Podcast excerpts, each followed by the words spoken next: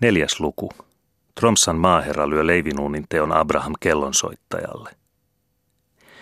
Kirkkoherra Clement Larsen, hän joka oli ollut merilaivan kapteenina, mutta juoppouden takia menettänyt virkansa ja pantu papiksi, oli julman vihaisella päällä. Hän väitti syöneensä kiveä enemmän kuin hän oli sitä kapteenina ollessaan kuljettanut Bergenistä Pietariin. Ja yksinomaan sen vuoksi, että pappilan leivinuunin arina oli kuukausimääriä ollut rikki – mutta hän ei olisi ollut Clement Larsen, jollei hän olisi sitä kestänyt. O jaa, kyllä vain. Saihan hän sitä paitsi leipääkin sentään. Mutta silloin loppui hänen kärsivällisyytensä kokonaan, kun hänen rouvansa tuli ilmoittamaan muurin lopullisesti hajonneen. Totisesti, vaikka Clement Larsen olikin maailman rauhallisin mies, ei hän silti aikonut taikinaa syödä. Ei, niin totta kuin hän oli Lappean kirkkoherra ja entinen merikapteeni. Hän tarttui kynään ja kirjoitti suoraan maaherralle Tromsaan, ja niin selvästi, että auttoi.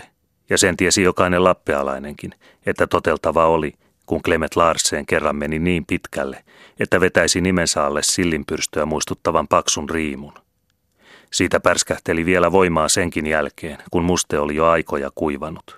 Se vaikutti nytkin. Maaherra tuli itse pitämään huutokauppaa uuden leivinuunin teosta. Ei kukaan ollut koskaan epäillytkään, ettei Clement Larsen ollut mahtava mies, kaukana siitä. Mutta nyt se vasta oikein nähtiin, kun pappilan piirti oli väkeä täynnä kuin pistetty, ja itse Tromsan maaherra pöydän takana kirjurinsa kanssa.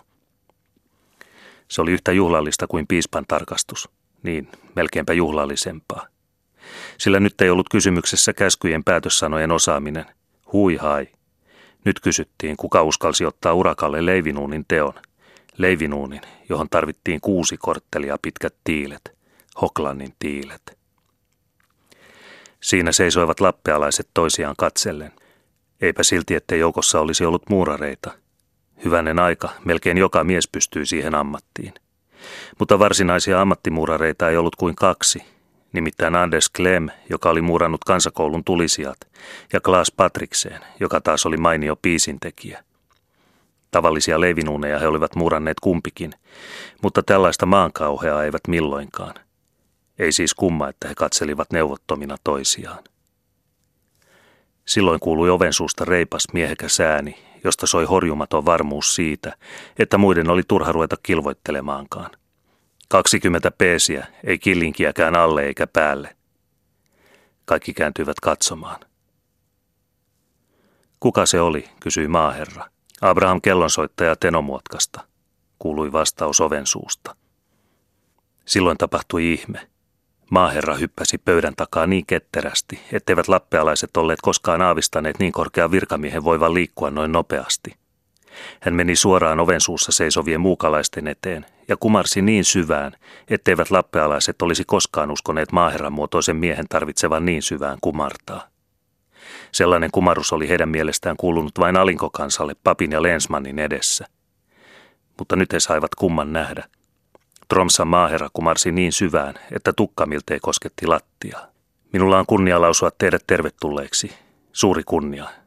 Tämä toinen herra on luultavasti hänen jalosukuisuutensa professori Krusenholz. Maaherra kumarsi professorille. Meillä on kunnia olla tekemisissä Tromsan maaherran kanssa. Professori Krusenholz kumarsi maaherralle palvelijanne hyvät herrat. Tiedän teidän suurtyönne niin hyvin Maasissa kuin Hammerfestissakin. Olkaa sydämellisesti tervetulleet. Samassa astui kirkkoherra Larsenkin pirttiin. Maaherra esitteli vieraat heti paikalla. Kautta pohjoisnavan ja päivän tasaajan, huudahti tämä. Teittepä talolle suuren kunnian. Ja hän kääntyi seurakuntalaisten puoleen ja julisti jykevällä merimiesbassolla.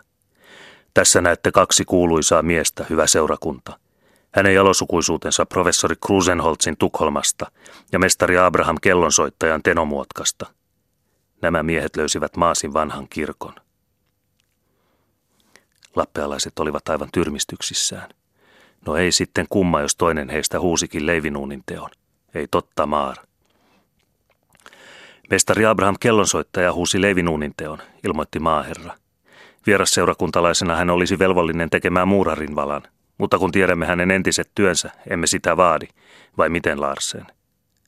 Kautta pohjoisnavan ja päivän tasaajan, emme, niin totta kuin olen kuudesti purjehtinut maailman ympäri ja tehnyt seitsemän haaksirikkoa, huudahti kirkkoherra Larseen ja kohauttaen tuuheita kulmakarvoja lisäsi Pirttiväen puoleen kääntyen.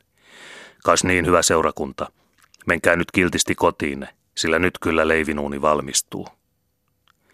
Lappealaiset hajaantuivat kuuliaisina kuin lampaat.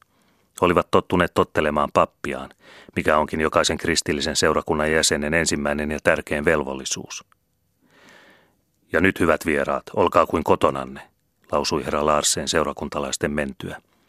Minä joisin kunniaksenne tervetuliasmaljan, mutta ikävä kyllä on kunnon eukkoni kätkenyt viimeisen konjakkitilaukseni, niin ette löydä sitä mistään. Hän naurahti hiukan hämillään ja jatkoi. Hän on sellainen muori, ettei tässä kotirauhan vuoksi auta toisinaan muuta kuin kuivin suin odottaa, milloin onnellinen sattuma toisi päivävaloon jumalaiset juomani. Mutta jos kirkkoherra Larsen olikin osannut antaa vierailleen heille tulevan arvon ja kunnioituksen, ei hän kuitenkaan osannut aavistaa, millaisia miehiä hän oli saanut talonsa. Professori Krusenholz kaivoi povitaskustaan taikakalunsa ja kääntyen kirkkoherran puoleen virkkoi hymyssä suin. Jollei teidän kunnianarvoisuudellanne ole muuta murhetta kuin minkä viimeksi lausuitte, niin toivon, että tämä päästää teidät siitä. Hän ojensi kirkkoherralle magneetin lisäten. Se on kapine, joka auttaa meidät juomien perille, jos niitä tarvitaan.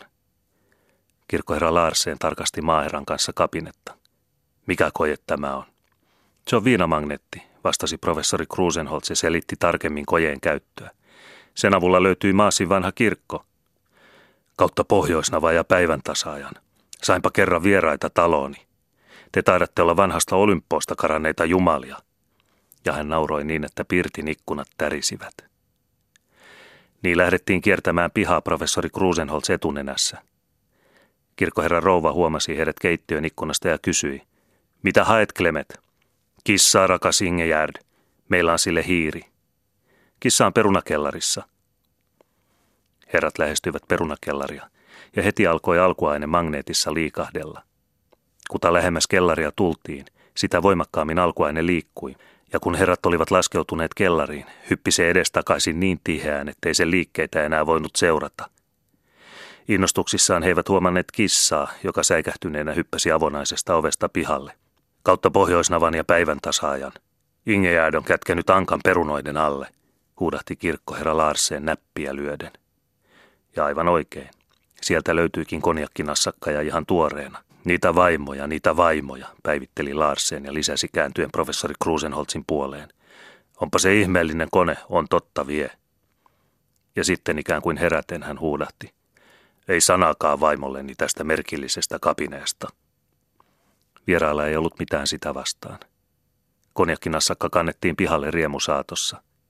Kirkkoherra rouva huomasi sen keittiön ikkunasta ja huusi sormea puiden. Vai löysit sen, Klemet?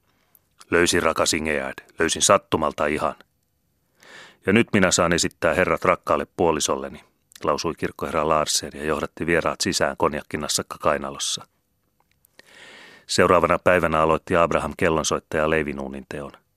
Siitä muodostui suurtyö, joka kesti yhtä vaille 12 viikkoa. Sen vuoksi kertomus siitä ei kuulu tähän, vaan vaatii oman lukunsa.